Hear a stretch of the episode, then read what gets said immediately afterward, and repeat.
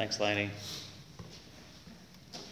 And thanks for everyone sitting up the front of the room. This is fantastic. Last week I um, politely told some people off for sitting all the way up the back so that they could encourage Ben as he talked. I didn't realise we are going to have a flowing on effect, so this is fantastic. I hope that as you guys um, feel the sweat as the, the, um, the spring kind of sets in, we head towards summer, you actually realise that that's actually a part of Christian love and that being in your church is really important that um, you're, you're close enough to smell one another because uh, that's the way that we do fellowship. So totally, totally encouraged.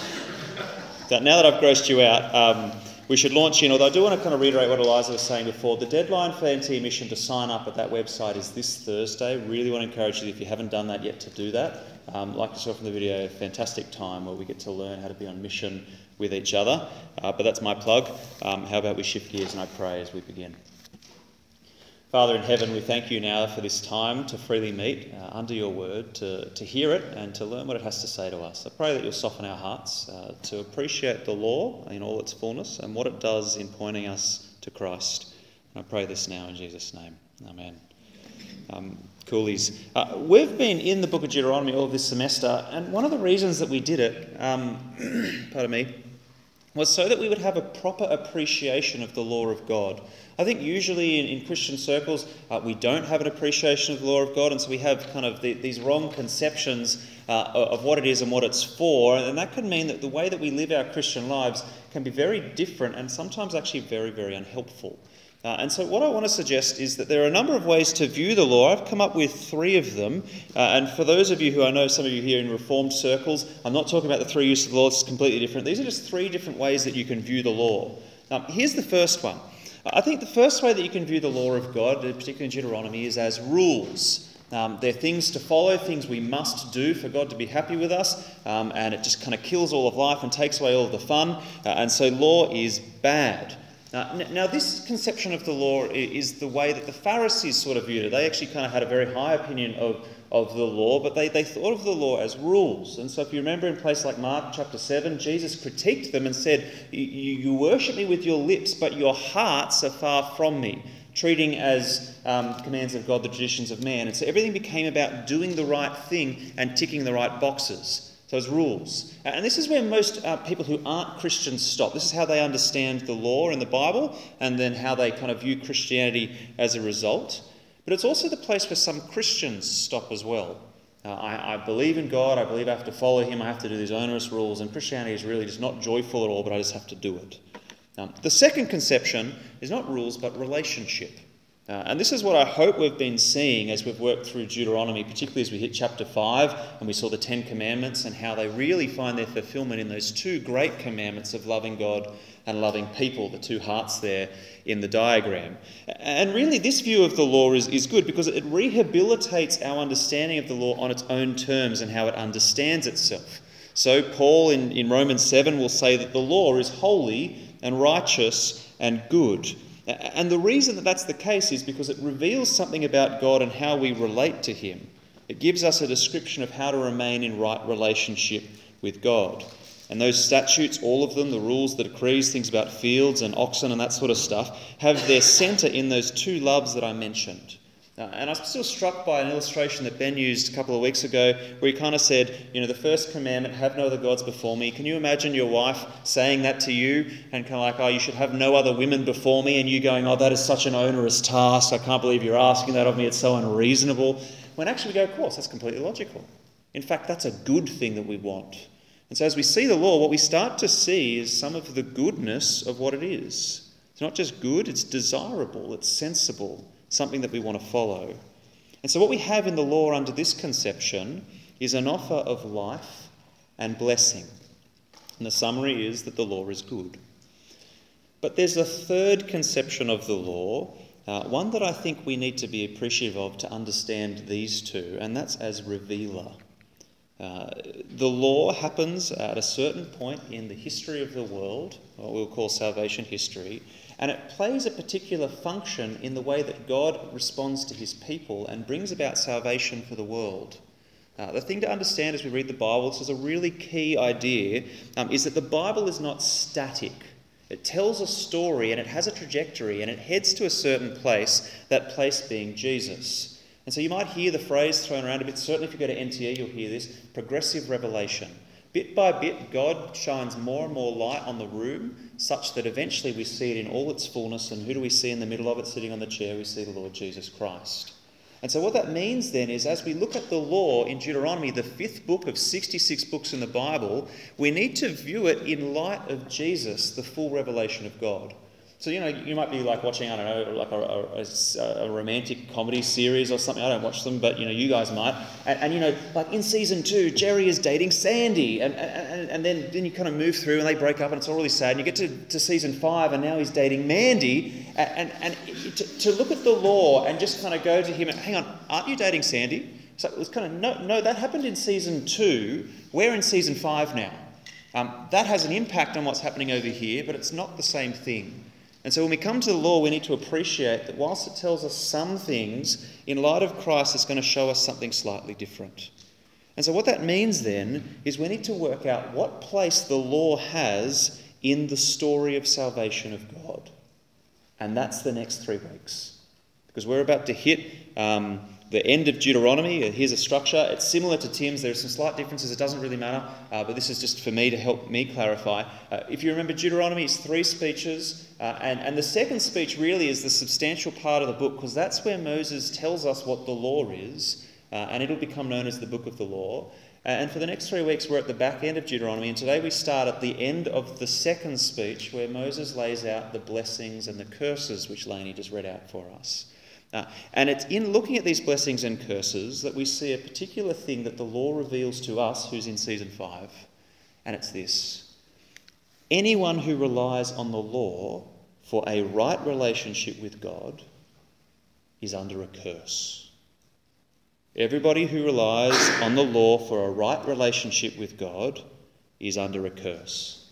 And we see that in the nation of Israel and the way that we're going to look at that is to first, if you've got your outlines there, look at the law in the life of Israel. So let's start, let's have a look at chapter 28, verse 1, because it's in verse 1 that we see the basic principle. Uh, it says this If you fully obey the Lord your God and carefully follow all his commands I give you today, the Lord your God will set you high above all the nations on the earth. All these blessings will come on you and accompany you if you obey the Lord your God. Now we see the same thing in verse 15, except now it's stated in the negative. Have a look at verse 15 there. However, if you do not obey the Lord your God, and do not carefully follow all his commands and decrees I am giving you today, all these curses will come on you and overtake you. So here's the basic principle obedience to God's law leads to blessing, but disobeying God's law leads to cursing. Pretty basic, helpful, great. And what this shows us is the conditional nature of the covenant with Israel. Now, covenant, don't be scared by that word. It basically is just a formalized relationship between two parties. Best way to think about a covenant is marriage. It's where two people make promises to one another. And one of the things that we've seen in previous weeks earlier in Deuteronomy is that that covenant relationship between God and Israel was established by the gracious intervention of God. They didn't do anything to deserve it. On the basis of God's unconditional promises to Abraham, God stepped in and created that relationship. It was unconditional. But even though that's true, what Deuteronomy 27 and 28 tell us is that for that relationship to continue, there are certain obligations that Israel has to fulfill. So the creation of the covenant relationship, unconditional, but the continuation of the covenant relationship was conditional. Israel had to obey. And so, to help motivate them to do that, Moses puts before them both the covenant blessings and the covenant curses, those things that God will do for them and to them, depending on how they respond to Him. So let's have a closer look at some of those blessings and curses that are meant to motivate them. Now, have a look at verse 3. It says this You'll be blessed in the city and blessed in the country. The fruit of your womb will be blessed, and the crops of your land, and the young of your livestock, the calves of your herds, and the lambs of your flocks. Your basket and your kneading trough will be blessed. You'll be blessed when you come in, and blessed when you go out. Now, have a look at verse 16 now uh, 16 to 19, here's an overview of the curses. Uh, you'll be cursed in the city and cursed in the country. Your basket and your kneading trough will be cursed. The fruit of your womb will be cursed, and the crops of your land, and the calves of your herds, and the lambs of your flocks. You will be cursed when you come in, and cursed when you go out.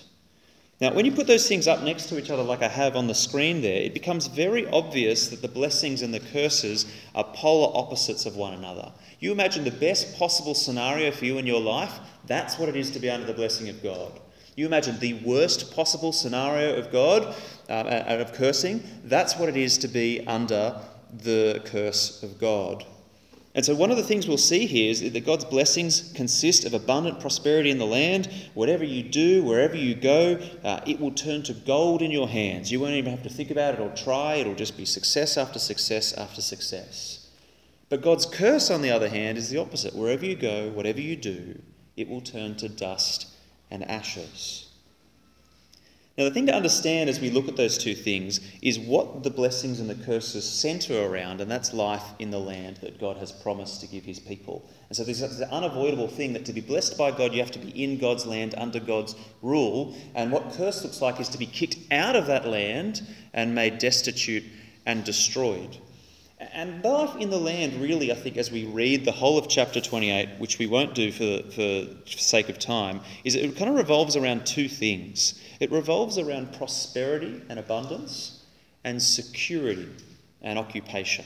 Now, now, we've already seen prosperity, we see it up there in the screen. Everything that happens in the land is just abundantly prosperous. It's fruitful, there's no miscarriages, everything happens, it's just wonderful. The crops always come, there's no drought. But, but then the curses, it's the exact opposite. Everything gets destroyed, nothing works. The ground, if you remember from the reading, is, is, is iron and, and, and hard, and, and so is the sky, and just there's no rain, and, and everything's dust.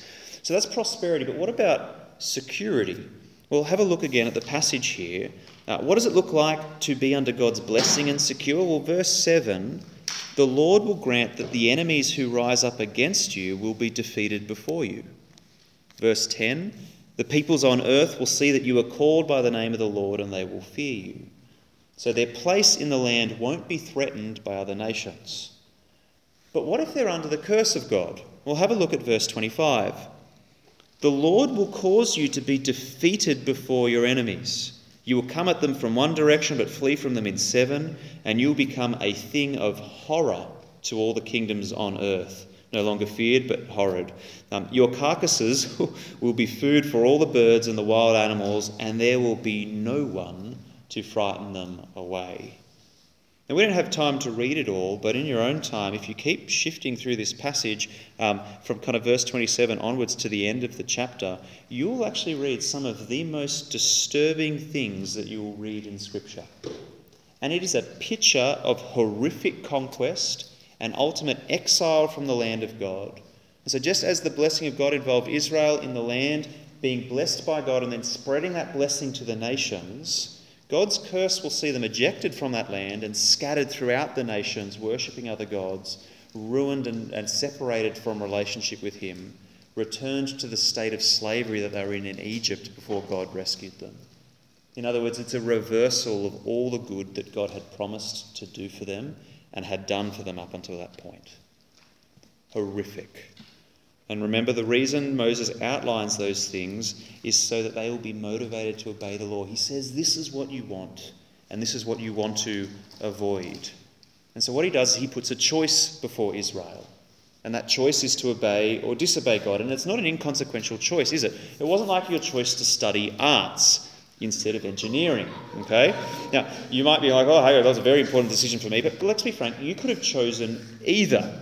And I'm sure there would have been good reasons to go in the direction that you kind of wanted to, but I chose engineering because I didn't want to end up working at Macca's. But like you can have, you can you can have your own reasons. But but ultimately, what you choose to study at university isn't actually going to destroy the well-being of your life. This does, because the things at stake are not just what my preferences were or the things that I was good at. Was this a comfortable life or a less comfortable life? Oh, my pay packet will be this much bigger, or, or whatever else it is. The thing that was at stake was their life itself. And so, to make this even more clear to Israel, what Moses does is he instructs the people when they get into the land to conduct a ceremony uh, to remember the covenant that they have agreed to obey. And that's what all of chapter 27 is. So we're doing this in reverse order today. And basically, what happens in chapter 27 is that the nation is supposed to go to a valley, and there's two mountains, one on either side. And the people were going to split up, and they were going to stand on the mountains, and then they'd get their Anglican on. And what they'd do is they'd have a bit of a call and response. So, so have a look at verse 12 there. Um, when you have crossed the Jordan, these tribes shall stand on Mount Gerizim to bless the people Simeon, Levi, Judah, Issachar, Joseph, and Benjamin. And these tribes shall stand on Mount Ebal to pronounce curses Reuben, Gad, Asher, Zebulun, Dan, and Naphtali. And then we see there in verse 14 that the Levites were to recite to all the people of Israel 12 curses. So, example, verse 15, and do you want to do a bit of call and response? This, this wasn't planned, but okay, let's do this. Let's pretend I'm the Levite. Um, Cursed is anyone who makes an idol, a thing detestable to the Lord, the work of skilled hands, and sets it up in secret. Then all the people shall say, Okay, cool. I'm not sure whether we just accidentally put ourselves back under the law. Um, we'll talk about the problem with that in, in, in, a little while. But they would yell this across from the two mountains to each other. And as they did that, it was supposed to become abundantly clear to everybody involved which mountain you actually wanted to stand on. You wanted to be on the mountain of blessing rather the mountain of curse.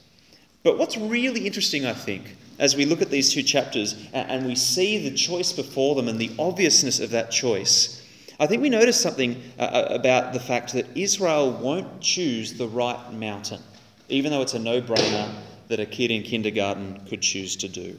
Now, I think there are three things in the passage that might suggest that they're going to choose the wrong mountain. Uh, first of all, have a look at the ceremony. So, this is chapter 27. Look at the way the ceremony is set up you're led to think that there's not just going to be 12 curses declared, but 12 blessings, right? But where are they? It's decidedly wonky, it's asymmetrical, they're missing.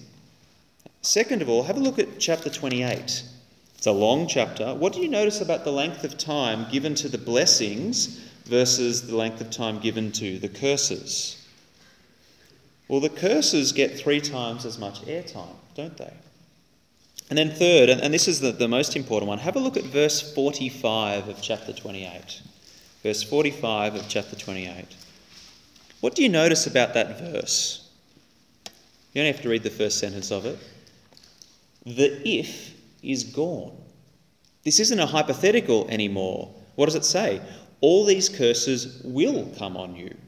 They will pursue you and overtake you until you are destroyed, because you did not obey the Lord your God and observe the commands and the decrees he gave you. And just so we're clear, this isn't like an ambiguity in, in translation, like will could be like hypothetical still. This is explicitly saying that Israel will make the wrong choice. Now, when you put those three observations together, what we're seeing in these particular chapters in Revelation, in Deuteronomy 27 and 28, is something that we see running through the entirety of the book of Deuteronomy. And it's this it's a pervasive pessimism about Israel's ability to obey. You see, the book of Israel, uh, book of Deuteronomy is dominated by a single question Will Israel obey God? But consistently, time and time again, either from the lips of Moses or directly from the lips of God, like in chapter 5, we see the repeated affirmation that Israel cannot do what God requires of them. And so, what emerges in Deuteronomy for us is an apparently kind of irreconcilable tension between what Israel is being told to do to obey God and Israel being told that they can't do it. And to understand Deuteronomy and to understand how it applies to us today, we need to understand and wrestle with this tension. And so I want to explore those two things in more detail because these are the two things that the law reveals that we need to make sense of. So, what does the law reveal as revealer, that third conception of the law? Well, the first is this if you want a life of blessing, you need to obey God's law. Now, I don't think it's particularly controversial to say that everyone wants to be blessed in the way that this passage talks about. I don't know whether you've kind of wanted a, a bunch of extra donkeys and the fruit of the womb of donkeys, but that kind of notion of material prosperity, I don't think I've ever met anybody who hasn't wanted that. But usually, I think when we seek after that sort of life, we think about it in terms of natural law. You see, the universe, it was made in a certain way, and certain actions will lead to certain consequences. So, if I can just understand the system and how it works, then I can make choices that are going to result in my good rather than my bad. I think that's how most of us pursue the blessed life. mechanical, impersonal laws of nature.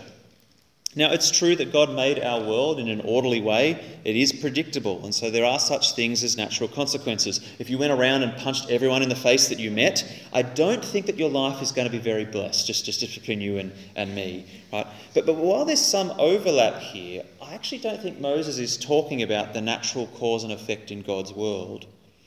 He is talking about the active response of God to the moral actions of his creatures. Uh, one of the things I hope you noticed as we read that passage out that, that Delaney read for us, and we looked at the blessings and the curses, I hope that you noticed God's agency. Uh, both the blessings and the curses come from God. So we have the Lord will grant, the Lord will send, the Lord will establish, the Lord will open the heavens as he gives blessings to Israel. And then the Lord will send on you curses, the Lord will cause you to be defeated, the Lord will afflict you, the Lord will drive you out. And that tells us something about our moral reality, doesn't it? It's not impersonal, it's profoundly relational. And the state that we're in, whether it's cursed or blessed, because there's only two states and there's no in between, the state will depend entirely on whether we are obeying God's commandments or whether we're disobeying them. You see, the things that we do are seen by God, and they're assessed by God according to the standard that He sets the standard to love God with all of your heart and soul and strength. And so, if you want to be blessed, you need to meet that standard. Now, that might scare you a bit, and I think it should, uh, because I think lots of people today think that God accepts them on the basis of their intentions. And if you ask them, oh, if you were to die tonight and you were to face God, would He accept you? And, and if so, why? And they would answer, well, yes, He would accept me because I meant well. I didn't follow Jesus, but my heart was in the right place. I was sincere when I went and did the things that I went and did. In other words, they think that God's acceptance of them is a test of genuineness, not a test to see whether you've met an actual moral standard, that you've loved Him in the way that He has told us to, like we've seen in Deuteronomy.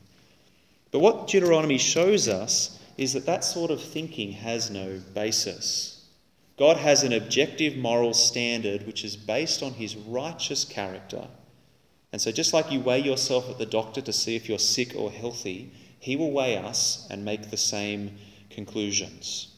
And so, if the blessings and the curses show us anything, it's that we want to live a life of blessing. And that means that we should really want to be under the law of God. Because that's the way to get it, right? You obey the law and the blessings flow. So that's the first thing that the law reveals. But here's the second, and this is where the paradox comes back. It reveals to us that we are unable to obey the law.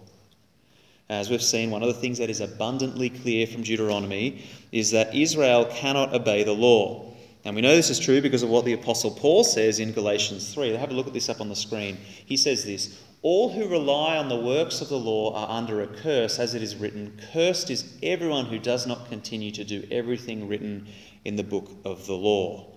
Now, the verse he's quoting there is actually a verse from our passage. It's the last of the 12 curses in chapter 27.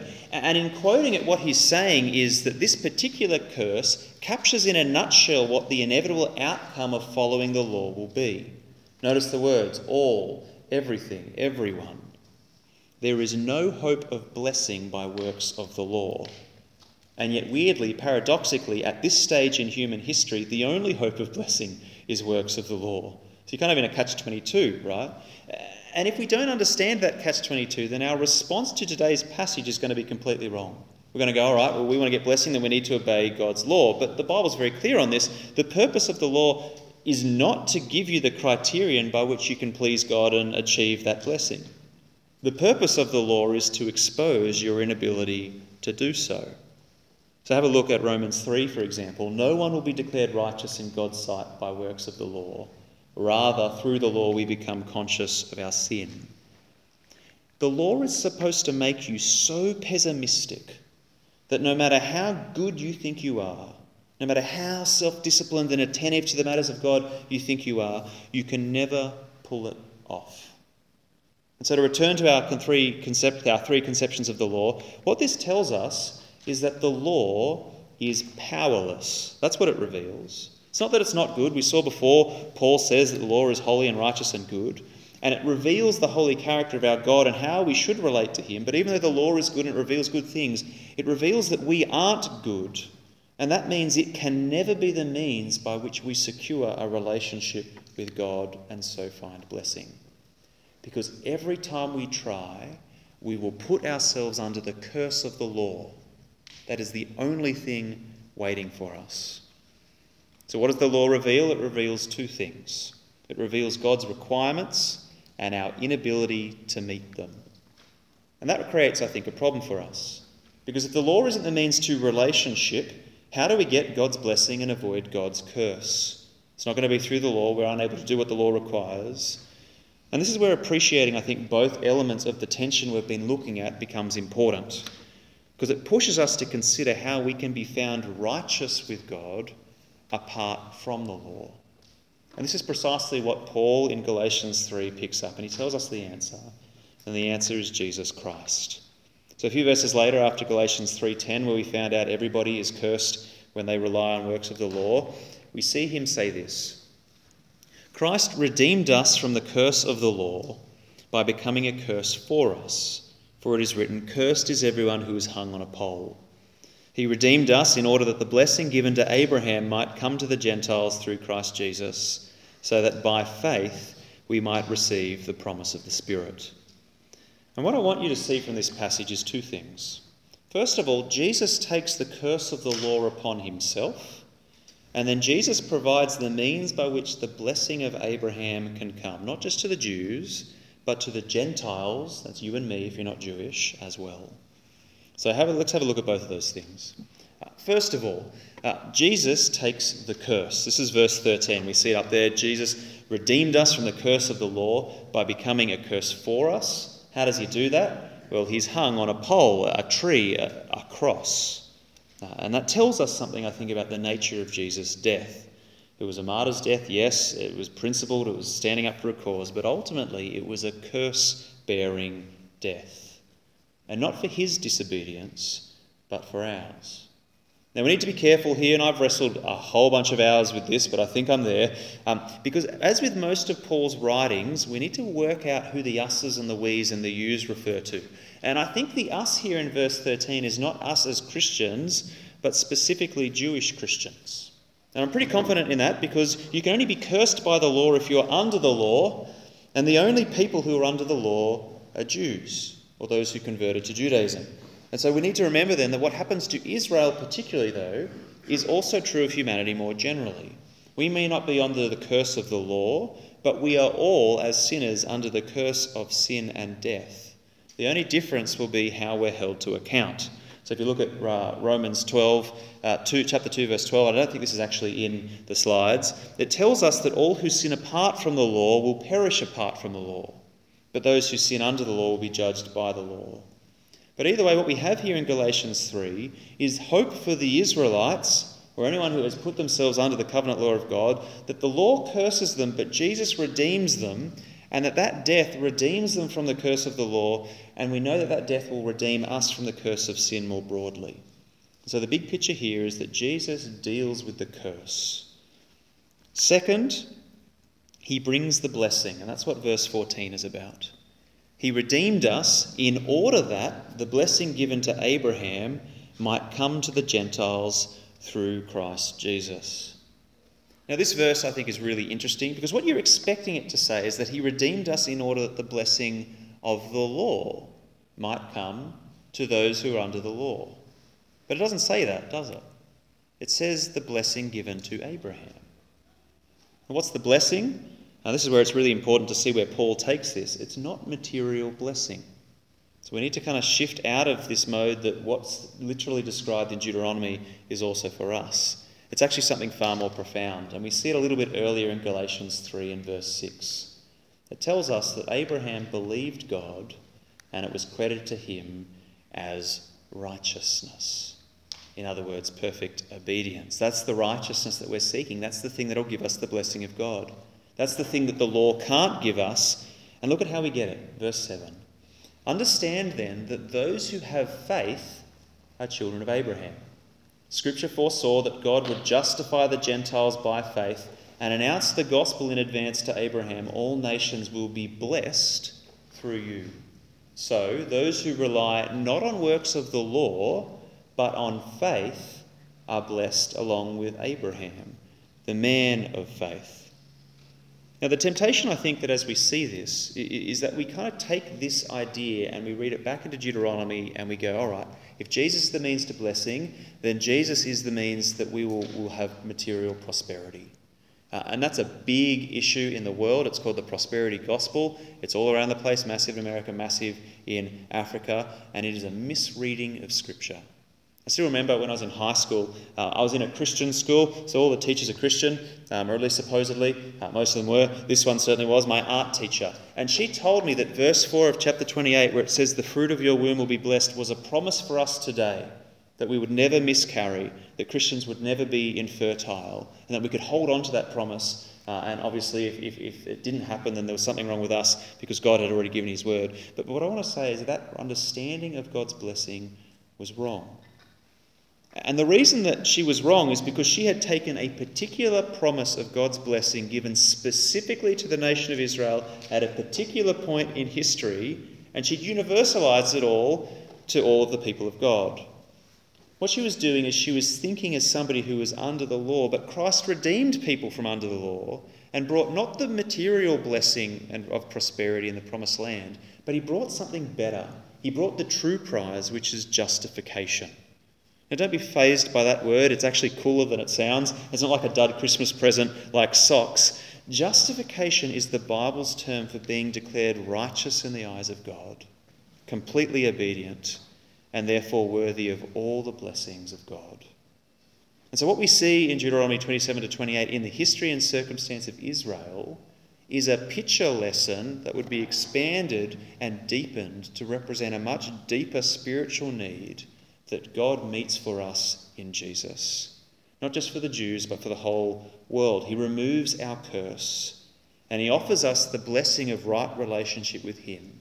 And one day Christ will return and he'll establish his people in the new creation and it'll be untouched by sin, and that's when the material prosperity will flow.